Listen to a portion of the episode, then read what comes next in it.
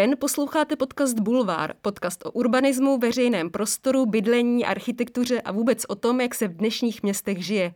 A co všechno jeho obyvatele těší, štve a co by chtěli změnit. U dnešního vydání Bulváru vás vítá Alžběta Metková.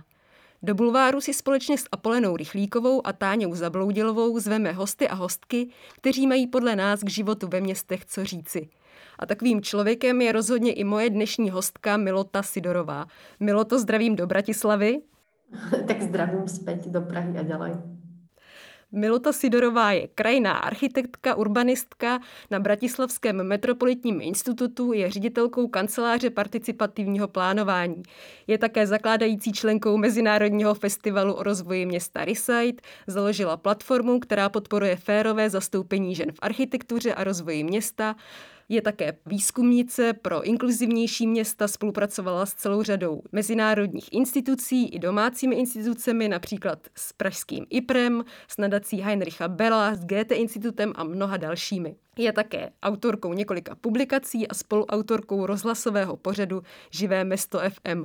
A tenhle vyčerpávající přehled ale ještě zdaleka vůbec není úplný. Je něco, co jsem Milo to nezmínila a vy to považujete ve své práci jako zásadní. Eh, ja som prestala používať tento dlhý popis, tak ja väčšinou o sebe hovorím, že som urbanistka, feministka, autorka v službách spravodlivejšieho mesta.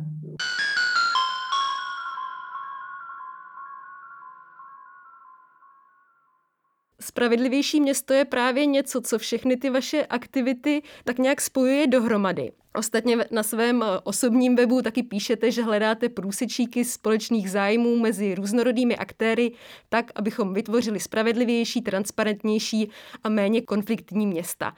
Nejčastěji se téma spravedlivého, spravedlivějšího města probírá ve vztahu k ženám. Ale co to vlastně znamená jako spravedlivější a méně konfliktní město?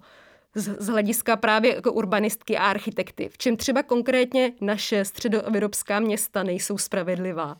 Ja by som na začiatku možno chcela uviesť ako keby nejakú moju pozíciu, že ako ja chápem možno spravodlivé mesto, lebo nemusí to byť nutne spravodlivé v zmysle aktivistického mesta. Veľa ľudí aj v dobe polarizácie na sociálnych médiách stretávame, že kritizuješ kapitalizmus, OK, tak si komunist. Sociálne myšlienky, tak je komunist. Mne to príde proste šialené.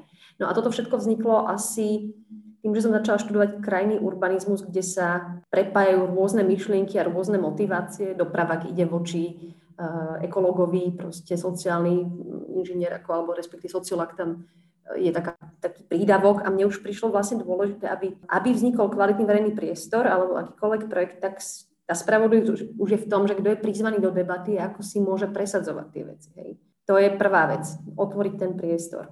A človek akože si všimne, že ako keby v Československu je takéto boxovité myslenie, že úradníci si prehadzujú alebo odborníci projekty z jednej kancelárie do druhej, ale moc sa o tom nebaví. To sa trošku začalo meniť.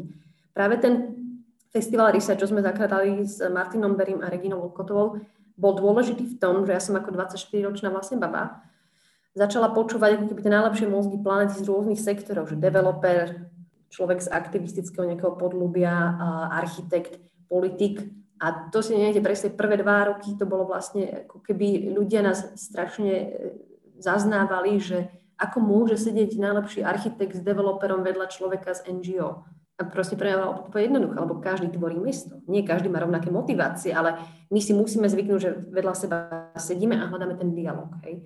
A to je cesta k spravodlivosti. Pre mňa je to ako by cesta k hľadanie možno konsenzu. Ja som v istom čase uh, študovala v Dánsku. To je vlastne krajina vysokej miery konsenzu mysle aj hľadania zákonov. Tam proste človek musí debatovať o zákonoch toľko, až sa zhodne takmer 92% uh, ako keby toho pléna. Čiže spravodlivosť je, počúvame sa, neznamená to, že ja keď vôjdem do dialogu, je garantované, že ja si presadím to, čo proste chcem, ja dostávam príležitosť a, a postupom takou salamovou metodou sa aj tie extrémne hranice, či už developera, alebo politika, alebo aj aktivistu, uh, dávajú ako keby k smerom. Takže to je jedna taká časť mojej osobnosti, ako to ja vnímam. Ja to nevo, nehovorím, že som centristka, ale skôr som taký hľadač tých vzácných momentov, kedy sa niekedy nájde spoločná motivácia. Napríklad developer chce niečo postaviť, dostane povedzme nejaký benefit od mesta, že pri prístavi si o dve poschodia vyššie, ale napríklad začne spravovať verejný priestor, ktorý by mesto nezvládlo. Čiže je tam nejaký deal a nechá ho otvorený verejnosti je tam nejaká spoločná motivácia a namiesto toho, aby sme okamžite nasadili také tie filtre, že ty si developer, tak musíš byť hajzel, lebo máme traumatickú skúsenosť, alebo ty si politik, tak to musíš robiť, alebo že ty si aktivista, to znamená, že len kričíš. Uh, to musíme odfiltrovať, aby sme sa niekam dostali. A ja pracujem takto.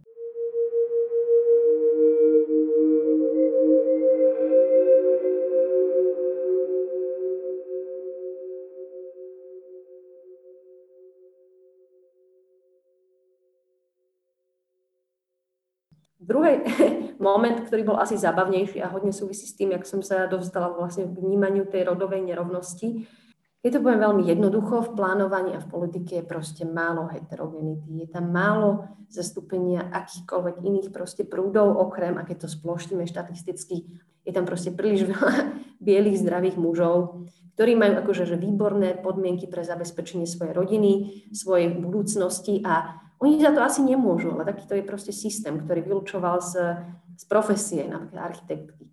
Ženy sú v, na univerzitách 100 rokov. Za tých 100 rokov proste v našom priestore bolo napríklad na Technickej univerzite vo Viedni 1,5 profesorky. To je strašne málo toho, aby ženy sa dostali do profesie. A keď sa pýtate na to, že, že akú vlastne môže žena spraviť povedzme rozdiel v tej profesii, tak môžeme povedať napríklad, že frankfurtská kuchyňa bola navrhnutá podľa dispozícií žien, nie mužov, preto je nižšia napríklad. Hej? A to, to nie je len dimenzia žien. Hej?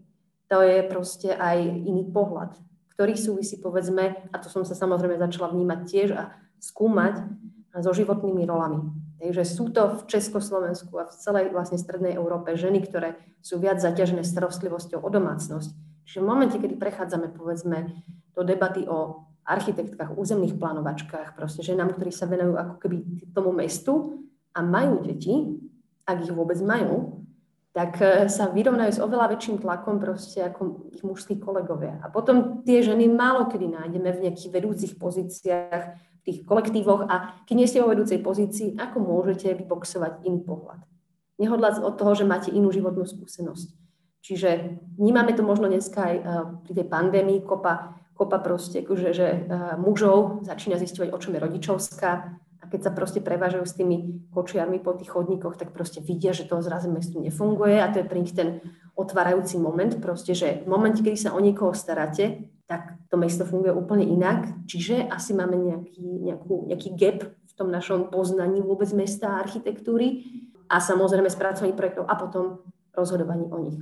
Takže spravodlivosť určite zvyšovaní diverzity názorov v tom rozhodovaní a v produkcii mesta, čo vedie k tomu nie len viac ako keby žien, ale pokiaľ sa pozrieme už ďalej, tak je to povedzme, že viac mužov a žien v staršom veku, alebo v mladšom veku, alebo ľudí, ktorí povedzme nehovoria tým našim jazykom. A postupne rozširujeme tie, e, tie veci a čiže z takého nejakého rodovo citlivého plánovania sa dostávame do niečoho, čo sa volá, že intersekcionalita, kde si vlastne údeme, že každý z nás má na sebe ako keby viacero nálepiek, že ja som biela, viac menej privilegovaná žena, mám dobré vzdelanie, neviem čo, akože stabilnú prácu, ale keby, že som povedzme, že žena rómskej etnicity, tak asi nepracujem na Metropolitnom inštitúte a, a už vôbec nehovorím s vami na tomto podcaste, lebo by som nemala tie šance. Hej? Čiže a tá deliaca vec je moje vzdelanie a povedzme a etnicita. Čiže tých kategórií na seba máme viac, a pokiaľ ich začíname veľmi, veľmi ako plánovite zohľadňovať v tom, ako tvoríme to mesto, ako tvoríme tie politiky, tak dospieme k kvalitnejším výsledkom. A to je pre mňa asi ten driver, prečo toto robím a veľmi systematicky. Daří se vám tyhle ty názory v Bratislavě nebo na Slovensku nebo vůbec v kontextu střední Evropy prosazovat? My se u nás občas setkáváme s takovými až jako bizarními kritikami tohohle toho přístupu. Vybavuju si z českých médií články, které to označovaly jako nějakou genderovou ideologii. Vybavuju si, že v Echu 24 dokonce jednou psali, že ve Francii vznikají nepohlavní hřiště a víceméně se tomu jako vysmívali, že to je přece hrůza, když jako hřiště teďka už se neplánuje jenom pro kluky, ale i pro holky. Jako máte zkušenost v tomhle, třeba ve srovnání se západní Evropou nebo s jinými krajinami? Keď som začala spoznávať vôbec, že je tu nejaká nerovnosť, Lebo ja som, to ma neučili na architektúre, hej, tak si povedzme, na univerzite vás toto vôbec ne, nenaučia a uvedomíte si to vlastne, keď zistíte, že väčšina vašich kolegyň v momente, kedy má e, dieťa akože architektiek, tak totálne sa prepadávajú v tom. Hej, teraz vznikla skupina, ktorá bola inšpirovaná aj mojimi aktivitami architektky, ktoré združujú už teraz cez tisícku akože, že žien, ktoré sú v architektúre. Takže to bolo ako keby poznať. A ja som to potrebovala nejak ako keby, keby nielen, že steoretizovať, že aby som mohla si obhajiť ten argument, že je tam nerovnosť, ale musela som nájsť ten príklad. Ten príklad není ďaleko. To je Viedeň, že najkvalitnejšie mesto na, na svete plánuje podľa rodovo citlivého plánovania, ktoré 30 rokov dozadu proste vytvorila jedna žena, Eva Kyle proste, s pár političkami a zeleným vedením, ktoré sa pretavili do úplne, že dizajnu, povedzme, verejných priestorov, proste kvality povrchov, teplote v metre a tak ďalej, že to mesto naozaj, všetci si zažili, že to naozaj že funguje. Čiže pre mňa, keď som obhajovala tento prístup, tak môžete zvoliť ako keby dva, dva princípy. Hej? Ľahšie sa začína s takým tým až takým, že neoliberálnym alebo takým technokratickým, keď lepšie poznáte svoje cieľové publikum, svoju cieľovú skupinu, lepšie viete vyhovieť ich potrebám. A pokiaľ to robia, povedzme, technologické spoločnosti na internete a sledujú váš pohyb, aby vám poslali tú najlepšiu reklamu, asi aj my by sme mohli časť tohto princípu ako keby aplikovať, aby sme napríklad vedeli lepšie smerovať investície ľuďom v celom meste a nielen do najlepších distriktov, ale aj na tých chudobnejších, lebo predchádzame vzniku patologických javov, kriminalite a tak ďalej. Čiže ja, keď som proti takýmto ľuďom, tak hovorím, že poznanie špecifik ľudí vedie k lepšej uh, relokácii zdrojov. A je to vlastne efektívnejšie. Čo proste je efektívnejšie? A tým, že mám ako keby nálepku, že architektka alebo urbanistka, tak je to ľahšie pre mňa, lebo je tam tá technika toho, tej profesie, ktoré ma chráni, oproti povedzme žene, ktorá by bola len e, aktivistka za ľudské práva. To by bola slabšia pozícia v tejto republike. A pokiaľ mám vyzretejšie publikum, tak e, hovorím, že je to aj princíp spravodlivosti, pretože že každý je vlastne súčasťou tejto spoločnosti, každý má právo na mesto, každý má právo že na kvalitný vzduch, na vodu, na nejaké prírodné zdroje, životné prostredie zdravé. A to je úplne jedno, že či je príslušník tej a tej rasy a tak ďalej, má na to právo len preto, že máme demokraciu. Takže to je ten druhý pilier. Väčšinou sa k nemu dostávam len vo vyzrtejšom publiku, lebo vlastne u nás má ten feminizmus dlho ako keby zlé konotácie a ja, ja to tým ľuďom nevyčítam. Väčšinou začnem tak, že im ukážem veci, ktoré v meste fungujú, ktoré nefungujú, ukážem im veci proste prakticky, ak sa realizovali v iných mestách, čo robíme my a väčšina akože aj architektov, aj politikov povie, že to je, to je akože common sense. Hej. Potom im poviem, no vidíte, to je príklad rodovocitového plánovania, to je ten feminizmus, že ani to nebolelo. A niečo sa pohne v tej hlave. Nemôžem s tým začať front. Ja si fakt neviem predstaviť, aký typ osobnosti by som bola, aby som to hájila tak ľudskoprávne, lebo asi by som musela byť väčšia aktivistka a väčšiu odolnosť mať. To téma spravedlivého města se často diskutuje, zvlášť v poslední době, také v souvislosti s bezpečností, a to konkrétně právě třeba s bezpečností žen ve městě.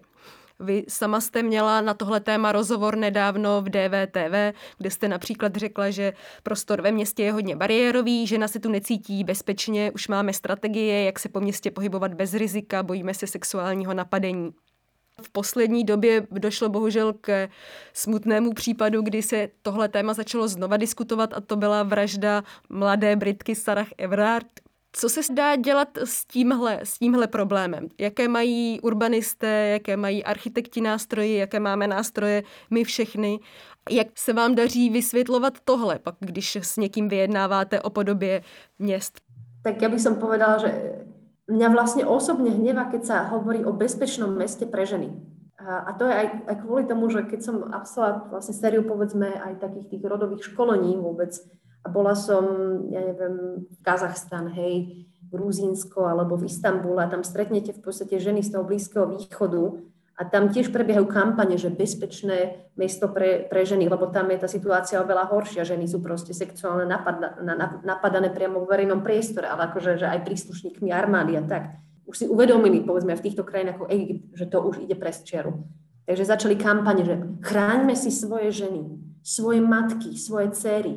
A si neviete predstaviť, že ako je toto ofenzívne, že vy ste vlastne ten objekt chránenia, lebo vás niekto vlastní, lebo niekomu patríte fakt toto, toto ma akože hrozne hnevá, že ja nechcem robiť z tých žien ako keby obete a mala by som ich chrániť, lebo sú slabšie. Nie, v tomto momente by som chcela povedať, každý má na to právo. Ale tu si treba uvedomiť, že žiadna architektúra ani dizajn nevyrieši spoločenský problém. Nie úplne.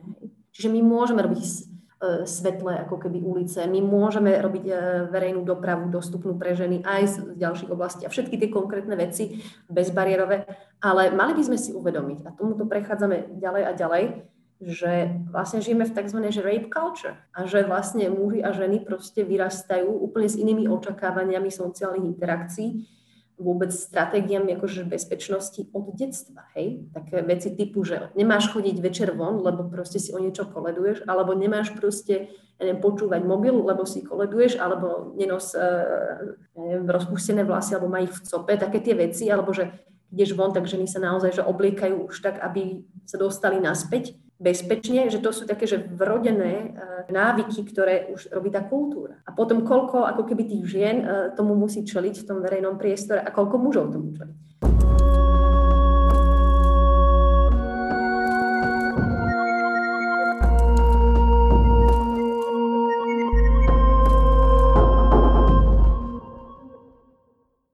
Teraz to poviem na konkrétnom príklade, hej, že kde sme mali takú diskrepanciu. Pracujem samozrejme na, na Metropolitnom inštitúte a robíme samozrejme aj uh, akože participatívne plánovanie a mali sme takú obnovu uh, bulváru Krížna, koridor proste, starý bulvár v minulosti známy drogami a prostitúciou práve.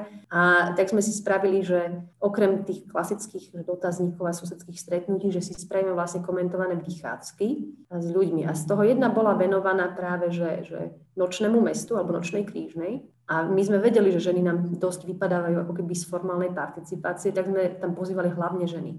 Začínali sme okolo 10. išli sme cez leto ako keby cestu krížnu a ja som si tam zavolala príslušníka policie a pýtam sa, že teda, aká je teda kriminalita a teda aká je bezpečná tá ulica. A on povedal, že, že je to v pohode, lebo vlastne uh, už tie drogy a prostitúcia tam nie sú, takže už máme problémy len vlastne s parkovaním a s ľuďmi bez domova, hej, s neprispôsobením. Tak to povedal. Že, že OK, dobre, tu to zastavíme, to boli tie formálne štatistiky. A potom, ako sme prechádzali tou ulicou, a teraz si predstavte, že máte široký chodník, ktorý vlastne nie je široký, lebo vlastne z jednej strany na ňom totálne parkuje auto a z druhej strany je tam takýto parter, kde si povedzme tie prevádzky začínajú vy, vykladať tú lavičku a tak ďalej.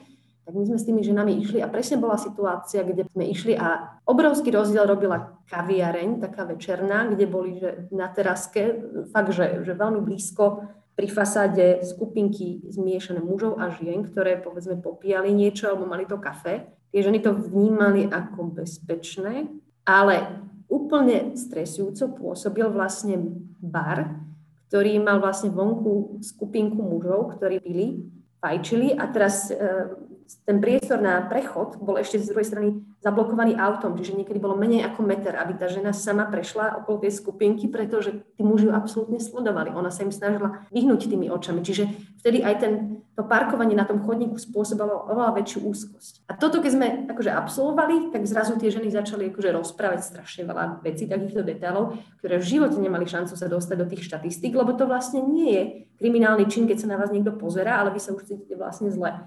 Čiže toto sme museli nuancovať a čas odpovedí je áno v tej architektúre, že neparkujte tam v noci proste, alebo ja neviem, že skúste nejak regulovať tie podniky, alebo máte tam SBS kara, ale niektoré veci neodstránime, pokiaľ začneme ako keby cieliť aj na mužov. Teraz chcem povedať, že spústa mužov trpí týmito stereotypmi, lebo veľa tých mužov naozaj nechce tú ženu znásilniť, ani nechodí s tými, že tiež sa cítia blbo, keď pred nimi žena uteká s tými akože, kľúčami, pretože väčšina tých akože, napadnutí je aj tak ako známy, ale to asi vieme. Možno, čo by som chcela povedať, akože, že ešte môžu robiť urbanisti s touto témou bezpečnosti, je uvedomiť si, že aký máme že nočné mesto a sú hlavne mladé ženy, ktoré sa zúčastňujú tých nočných aktivít, ja neviem, do baru a tak ďalej, tak práve aj vďaka týmto ako keby stereotypom, že oni častokrát platia ako takú, že pink tax, že berú si domov taxík, lebo si netrúfajú same prejsť celé mesto, napríklad domov alebo časť mesta, čo by väčšinou chalani spravili, hej, že by išli, ja neviem, pešo. Čiže oni ako keby za tú bezpečnosť platia oveľa viac, lebo neexistujú vlastne bezpečné spoje, ktoré by ich zobrali. Majú napríklad v Japonsku, že, že vozne pre ženy vyhradené vo verejnej doprave, alebo že nie sú drobné veci typu zástavka, kde máte akože digitálne svietidla, že kedy ide najbližší spoj. A je veľký rozdiel, keď je spoj o dve, o dve minúty a o 20 minút. Hej? Čiže aj dizajn vie pomôcť, ale musíme si uvedomiť, že vlastne v tom nočnom meste fungujú inak pre, teraz nielen ženy a mužov, ale v podstate aj staršie ženy a zase etnicky iné ženy, proste bezdomovkyne, ale aj v podstate ľudí, ktorí sú cudzinci. Hej? Že mali sme tu napadnutie brutálne a vraždu Filipínčana. Takže to nemusí byť nutne len akože bezpečnosť pre ženy. Týka sa to vlastne možno oveľa väčšej skupiny ľudí, než si myslíme.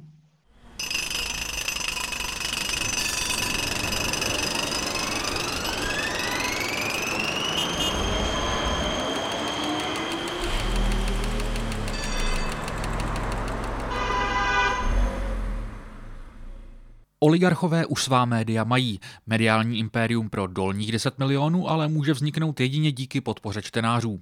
Podpořte Alarm v nové crowdfundingové kampani na Darujme.cz.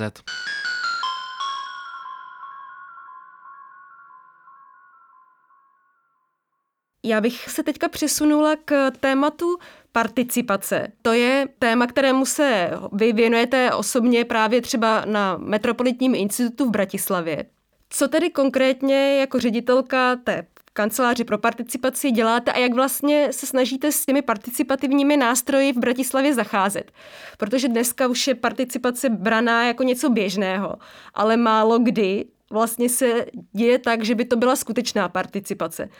Ono se za participaci pak vydává skoro všechno, facebooková anketa, nebo je jenom oznámení toho, že se bude něco dělat a už jenom to oznámení berou mnozí politici nebo developeři jako ten akt participace. Ja by som povedala, že, že Bratislava nemala zakodovanú participáciu tak možno, jak Praha, hoci pre ňu je tiež vlastne mladá, predtým robili akože že rôzne OZ, hej, ja neviem, Arnika alebo Agora a tak, ale vlastne aj na IPRI vznikla kancelária participácia, ktorá to začala nejakým spôsobom riešiť. A toto sa deje teraz v Bratislave. My sme predtým nemali žiaden systém, takže si viete predstaviť také 90. divoké roky, že, že čo je vlastne participácia, rozprávanie s verejnosťou, kto je verejnosť, hej, že nikto si nekladie otázku, kto je verejnosť, to je pritom naj, najzásadnejšia aktivita, lebo tie nástroje máme, hej, môžeme spraviť workshop, môžeme spraviť fest.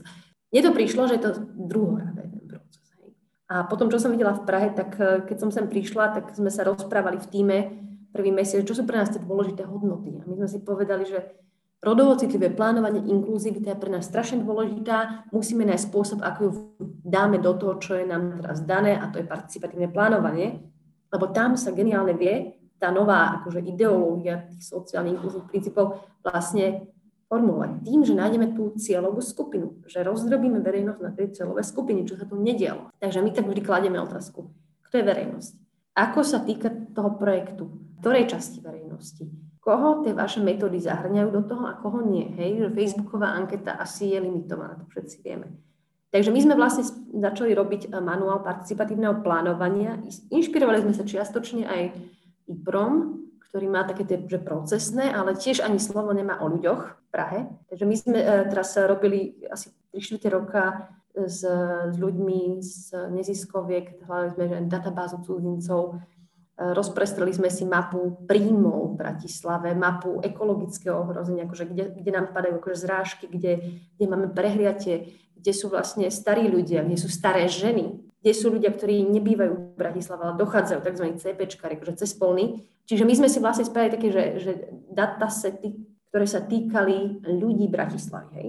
A na, to, na základe toho sme my vlastne ukázali mapu a niektoré naozaj mestské časti sa ukázali ako oveľa horšie nabývanie, nielen z kvality životného prostredia, ale že tam aj povedzme, že vyšší počet starých ľudí, vyšší počet e, nízkopríjmových ľudí alebo hranica ohrozenia chudoby bolo 30% versus napríklad staré mesto, ktoré samozrejme má najväčší ekonomický príjem a v podstate najlepšie podmienky na život. A toto, keď sme ukázali všetkým ostatným, tak sa začali teda, fíha, to som nevedela, ale vždy som to tušil, že niektoré tie mestské časti sú na tom horšie, niektoré lepšie.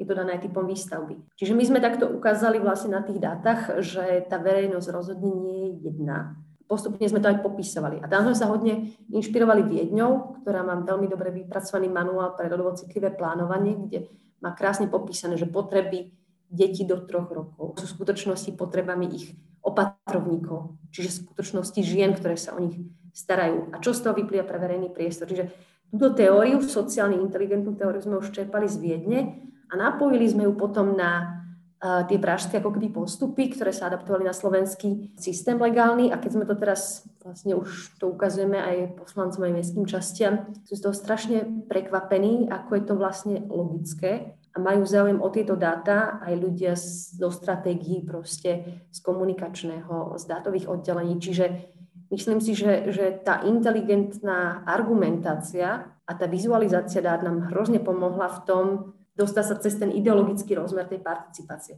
A naozaj potom to využívame, že keď ideme do nejakého prostredia, zazumujeme tam, vyhodí nám to asi, ktoré skupiny ľudí by sme mohli uh, podchytiť a potom, že ako sa s nimi rozprávame. Čím napríklad spravíme dotazník v angličtine alebo v inom jazyku, či radšej spravíme fokusové skupiny, alebo voláme radšej, lebo sú to starí ľudia.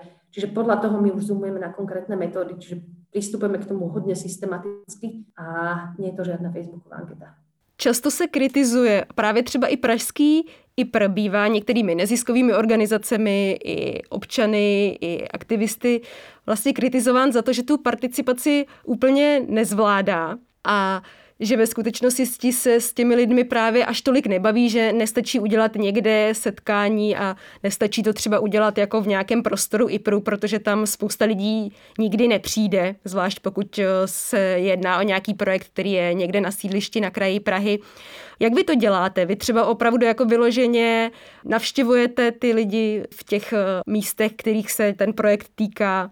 Nebo jak, jak tam vlastně se snažíte zapojit právě ty skupiny, které obecně moc jako neparticipují, jo? že ono často jako se vlastně těle těch eh, jednáních účastní jenom nějaká, dejme tomu, když to zjednoduším, nějaká vzdělanější, aktivnější vrstva třeba mladých lidí nebo lidí ve středním věku, ale právě velmi často uh, vypadávají ti staří občané nebo Romové, jo? nebo chudší lidé, Uh-huh.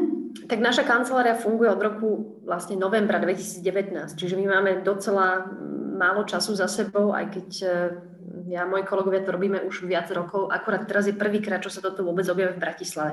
Ja si nemyslím, že IPR to úplne robí zle na participácii, keď sme im poslali ten manuál práve s tými dátami a o tých ľuďoch, tak Milan Brlik tiež povedal, že to je perfektné, že to chcem mať aj ja vlastne, túto mapu pre vlastnú participáciu. On je riaditeľom vlastne tej kancelárie participatívneho plánovania. On je vlastne veľmi, podľa mňa, sociálne inkluzívny, taký, že people's person. Takže to pochopil. A v čase, kedy ja som s Ziprom pracovala, chodilo sa aj do terénov, do škôl proste a tak ďalej. Takže problém participácie není všemocná. A určite nikdy nezachytí všetkých. Treba skôr brať ohľad na to, že vytvárate aspoň reprezentatívne vzorky obyvateľov a pýtate sa, že koho to zasiahne, že tí ľudia, ktorých projekt zasiahne, by mali byť oslovení. A potom je to otázka, že ako ich teda nájdete, že či sú to práve tie kategórie starší ľudia, ekonomicky zdatnejší ľudia, etnickí proste ľudia, proste pohlavie. A tieto štyri kategórie v tom e, priestore plus nejaká organizovanosť, či sú to, že jednotlivci, individuál alebo nejaká petícia sa tam vyskytne, tá vám dá už konkrétny vlastne zoznam ľudí, okrem teda tých poslancov. No a potom samozrejme ja vždy hovorím aj tým, tým uh, ľuďom na každej strane, či je to proste politik, poslanec, uh, architekt alebo občan, že, že participácia, že proste není, že Ježiškov vyšlist. Že vy sem prídete a niečo mi poviete, ja vám to garantujem. Proste tak to není, to je presilovka. Participácia je akt, že sa tu stretneme a že vlastne debatujeme o niečom. A je tzv. rebrík participácie. Už tá prvá vec, že informovanosť je základná úroveň participácie, že keď nemáte garanciu pozvať verejnosť do procesu, ktorý by mohla ovplyvniť, radšej to nerobte, lebo to dopadne zle. A vtedy ľudia strácajú dôveru v systém. Radšej iba informovať. Je, že, že priestor mesta je strašne veľa projektov, ktoré neviete ovplyvniť. Pokiaľ stupne vaša kapacita napríklad zisťovať potreby ľudí, čiže môžete konzultovať, hej? Čiže vtedy vy môžete už proste spraviť rôzne prieskumy, dotazníky tak ďalej. Väčšinou sa ľudí nepýtame na odborné riešenia, lebo keby to spravíme, dostaneme tisíc proste riešení a na čo máme potom akože, že odborníkov, ja stále verím, že aj IPR, aj, aj e, MIB je naplnený vlastne asi tými najlepšími architektami alebo aj ľuďmi s nejakou sociálnou inteligenciou, ktorí majú tendenciu niečo navrhnúť dobre, hej. Takže toto je tá druhá úroveň, taká konzultačná. Do tretej úrovne, kde sa musíme dostať raz, a to súvisí možno aj s kultúrou, že koľko tu máme, že demokraciu, kde sa dostávajú povedzme Nemci, ale aj ľudia z Viedne ťažšie. Je to spolurozhodovanie, hej? Že vlastne sa vytvárajú tzv. lokálne boardy, alebo že, že business improvement districty, kedy vlastne ľudia preberajú iniciatívu a vedia sa postaviť o ulicu. Ja dám konkrétny príklad. My vlastne máme taký prototyp v Bratislave, taký krásny priestor, že stará tržnica, ktorý patril mestu a v podstate jedna profesionálna, ako keby vniknutá neziskovka, Aliancia Stará tržnica, proste ju dala plán, aby sa vlastne obnovila kultúrne, programovo, ekonomicky, dostala ju od mesta na prenájom, že za euro ako keby mesačne, ale vždy do toho investujú 10 tisíc eur na rekonštrukcii, čiže ten neziskovok to bude obhospodarovať.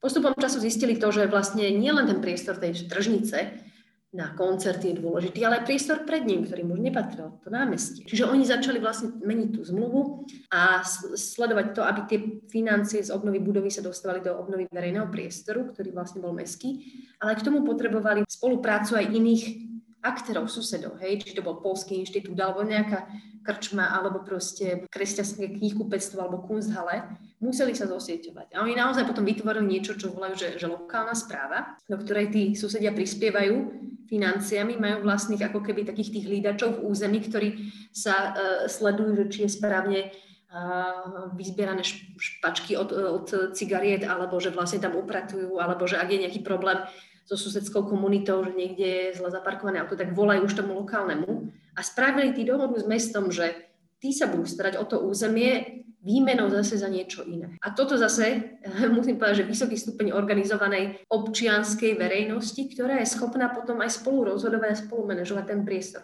Tam sa budeme dostávať hodne dlho, ale sú miesta, kde tá komunita je už vytvorená. Napríklad, že komunitné záhrady sú perfektným takým akože, že terčom, kde sa ľudia stretávajú, majú nejaké záujmy, tak tam sa oplatí možno tú participáciu pohnúť, kde už ľudia majú na to nejakú aj e, kapacitu, hej? Že zase nemôžete to rozprestrieť a očakávať od ľudí, že budú proste rozhodovať o veľmi vážnych veciach. Že má to svoje úrovne a za tú krátku dobu, čo sme sa stihli minimálne v tom vedomom prístupe, že kto je naše cieľové publikum, sme pristupovali veľmi zodpovedne a dostali sme sa do uh, asi úrovne konzultovania, že sme zistili potreby ľudí, nejaké názory ľudí, ale nikomu sme zatiaľ nedovolili, povedzme, rozhodovať o nejakom výslednom dizajne, lebo uh, tie projekty sú ako keby dlhodobé a ešte sme nemali úplne príležitosť pracovať s takou komunitou v takom projekte, ktorá by si aktívne na seba zobrala možno aj management a nejakú spolurozhodovanie.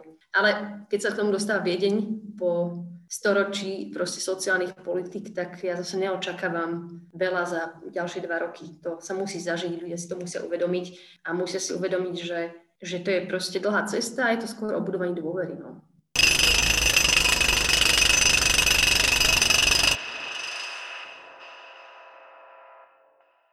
My se tady vlastně bavíme o tom, že jste tady ředitelkou kanceláře participativního plánování Bratislavského městského institutu, což je bratislavská podoba IPRu. Obecně, co vnímáte jako nejdůležitější úkoly vašeho institutu? Co by vlastně takové městské instituty měly tomu městu přinášet?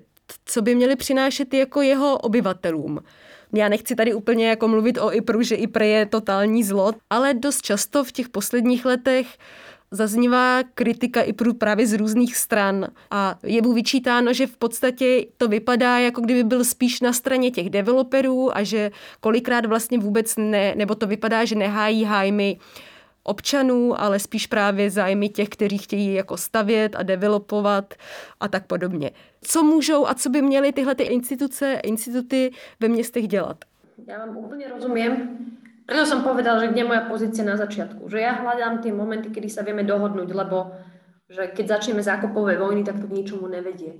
Čiže myslím si, že, že úloha takýchto inštitúcie je harmonizovať tie záujmy všetkých. Ale nad tým je verejný záujem. Ja to poviem, že úloha verejných inštitúcií je hájiť verejný záujem. A to, to môže byť aj záujem developera, pokiaľ ide v súlade povedzme so záujmy verejnosti, alebo za to je schopný za nejaký benefit dodať dobrú protihodnotu, lebo vlastne mesta sú vždy konfliktné. Vždy niekto bude niečo proste rozporovať. A akože tou našou cieľou je ako tá harmonizácia. A pokiaľ sa pýtame na to, že čo je ako keby ten verejný záujem v našom jazyku, je, áno, napríklad riešiť, že kvalitný verejný priestor, lebo to tu proste nebolo, čo znamená samozrejme ísť aj do tvorby polifunkčného mesta, to znamená nielen mesto, ktoré je zaplnené rezidenciami alebo nedoclahárňou, že sú tam aj občianská výbavnosť, že tam kvalitná proste ponúka služieb, že tam máte škôlky a školy 10 e, minút vlastne od vášho bytu, že tam môžete chodiť bezpečne po chodníkoch, že to sú všetko tie veci, ktoré vlastne vám definujú to kvalitné mesto, že máte dobrú verejnú dopravu, že vlastne máte vôbec uh, mesto, kde môžete si dovoliť ako keby bývať. Tak to je aj verejný záujem, aby sme vlastne uh, netvorili proste getá, vylúčené lokality. Ten verejný záujem veľmi pragmaticky ako keby definovaný cez tie témy. Hej? A to nie je ako keby nič nové. Čo my môžeme ale robiť, je samozrejme nastaviť procesy. Určite ste si všimli, že Bratislava je akože prúdko sa tu rozvíjala, dokonca posledných 10 rokov to tak aj volali, že Klondike Development, lebo tu neboli žiadne pravidlá, že my sme v tej administrácii asi takže 15 rokov za Prahou v tej kultúre, že tu sa podpisovali veci proste na stole, hej, u riaditeľa magistrátu, to, to fakt podpisovali sa veci dva dní pred tým, ako primátor skončil, že to bola taká kultúra, hej. A väčšina z tých vecí, vecí ktoré vidíte dneska na Dunaji, sú podpísané v priebehu jedného roka, 8 rokov, 9 rokov dozadu. Čiže my s tým už veľa ako keby nespravíme, len sa snažíme medzi tými väžami nájsť aspoň priestor pre električku, aby tam mohol ísť nejaký, nejaká verejná doprava, na čo tí ľudia nemysleli. Pri tých procesoch môže byť tá participácia kľúčom, nielen participácia ako keby uh, obyvateľov, ale ja tu vlastne vnímam, toto môžem ako povedať tak otvorene hodne veľa traumatizovaných ľudí, ktorí pracovali na úradoch a práve preto, že tu boli tak divoké pravidlá, akože, ktoré idú od 90. rokov, korupcia, nedôvera, tak ich vlastné akože, psyché sa zmrsklo do toho vlastne chodiť do práce, aby som nič nepokazil. Že nie je tam akákoľvek hrdosť na to, že ja som vlastne úradník, že vlastne chcem tomu dodať, že chcem rozprávať o niečom inom. Že také participatívne plánovanie, povedzme, že radiály električky, zavolanie tých akože úradníkov, medzi sebou, aby sa doprava porozprával proste s datarom, aby, aby tam boli proste staré poslanky alebo ľudia, hej, dokopy, aby sa ten dialog otváral, to hrozne pomáha. Ja viem, že to ako keby nerobí možno uh, veľký záujem pre ľudí zvonku, ale my potrebujeme uzdraviť tú inštitúciu znútra. A takéto veci k tomu ako keby patria, lebo bez takého fungujúceho úradu a bez také nejakej hodnoty toho úradu, tých ľudí, čo to stelesňujú, my budeme oveľa horšie zvládať vlastne tie hrozné tlaky, ktoré nájdú. Klimatická zmena, proste, že migrácia ľudí, proste pandémia, akože, že vymenujte si hoci čo, že ako potom vaša nefunkčná firma, ľudí, ktorí vlastne si nedôverujú, môže s tým čokoľvek spraviť. Co byste řekla, že jsou takové jako nejzásadnější problémy Bratislavy? Já když se zamyslím nad Prahou, tak asi bychom se tady všichni shodli, že to je bydlení, které je tady neúnosně drahé. To je určitě problém i Bratislavy. Bratislava je spolu s Prahou jedna z nejdražších měst vůbec Evropy. Jaká, jaká jiná témata vlastně váš institut eh, řeší? Áno, áno. Uh, bývanie riešime v spolupráci s magistrátom.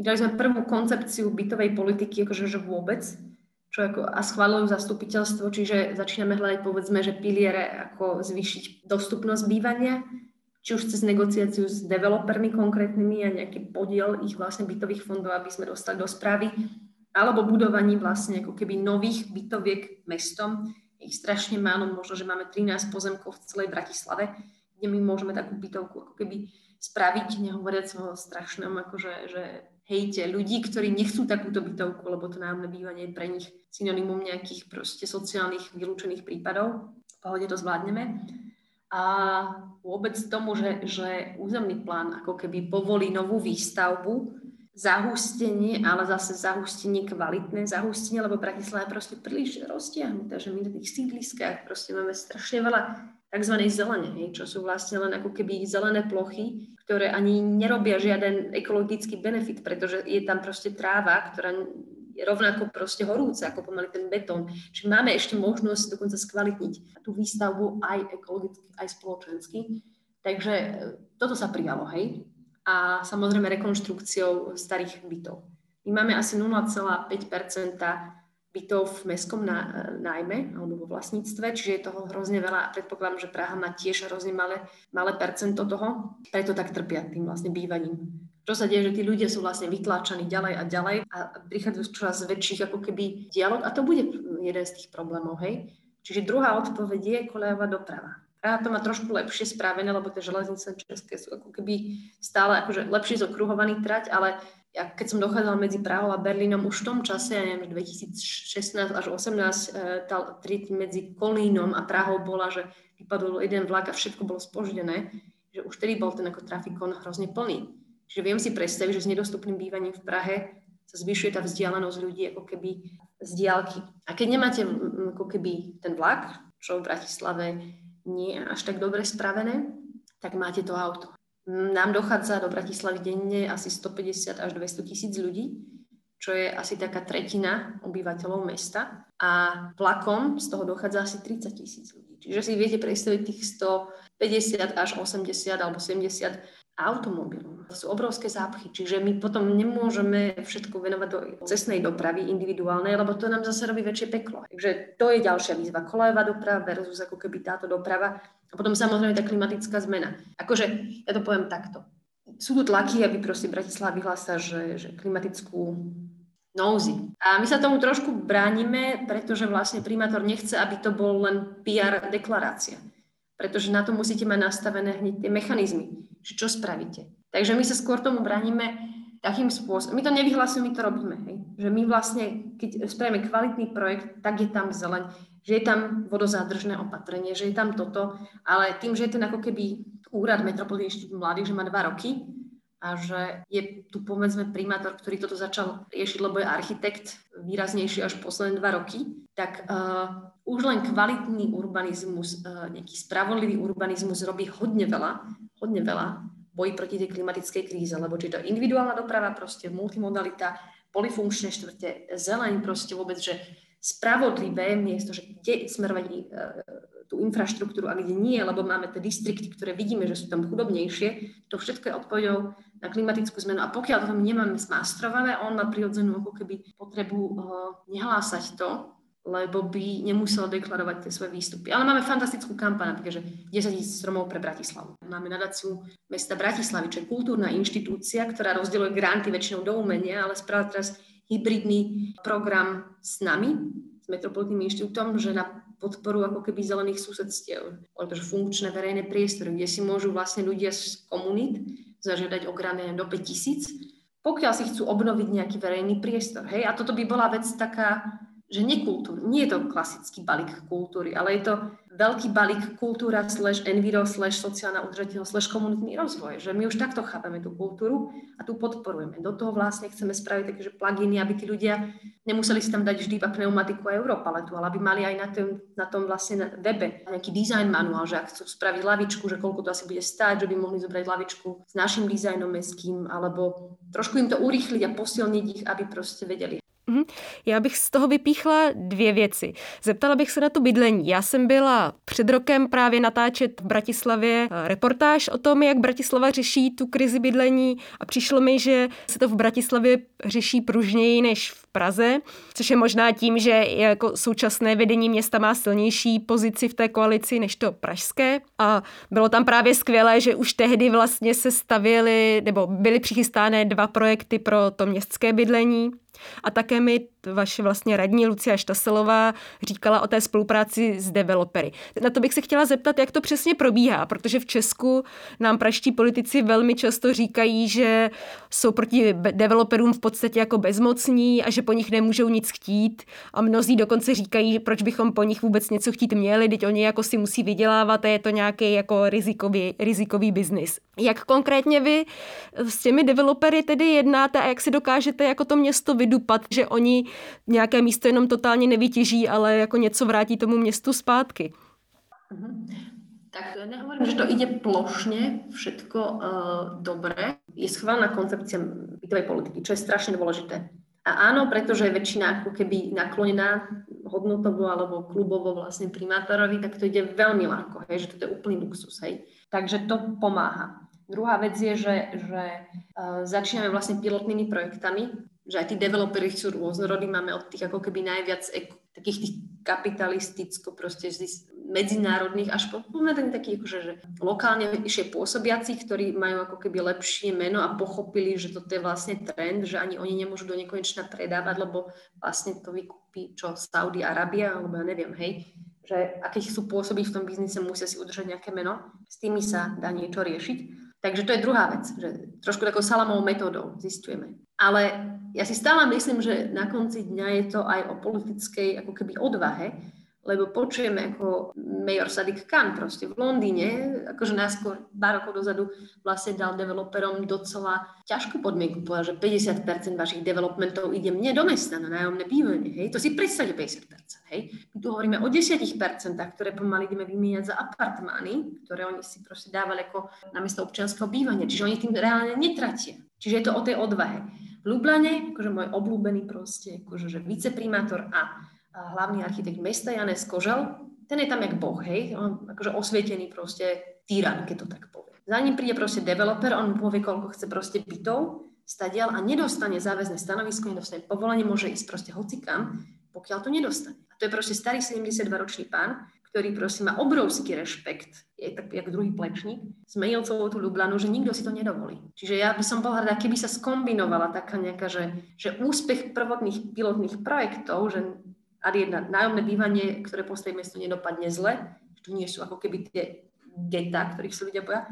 Ad dva, že nejakí súkromní developeri ukážu ten príklad, lebo nájomné bývanie je napríklad, že plná že realita v New Yorku, v Londýne, tam si ľudia už nemôžu kúpiť. Ad tri, že sa to sko- uh, stretne s tou politickou odvahou povedať, že je to problém nás všetkých, takže ja budem za to keby bojovať budem to podporovať, lebo je to dobré pre nás všetkých.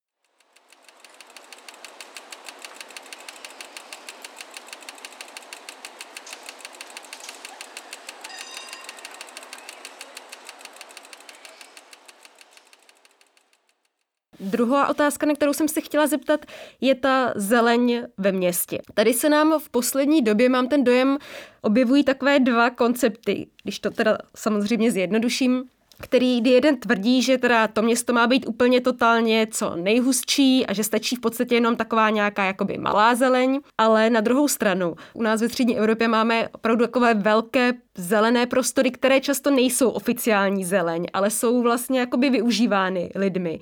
A v Praze máme momentálně asi čtyři nebo pět opravdu jako obrovských rozvojových území, jako jsou Bubny, Bohdalec, Slatiny, Smíchovské nádraží. Zatím se tam razí ta politika co nejhustší zástavby. Jako ozývá si čím dál tím víc hlasů, které tvrdí, ano, samozřejmě nějak to zastavíme, využijeme to, ale možná jako by jsme tam měli přemýšlet nad tím, že tam některá ta místa třeba můžou zůstat jakoby vágní, protože i, tahle, i tyhle ty prostory mají nějaký význam ve městě. Jo.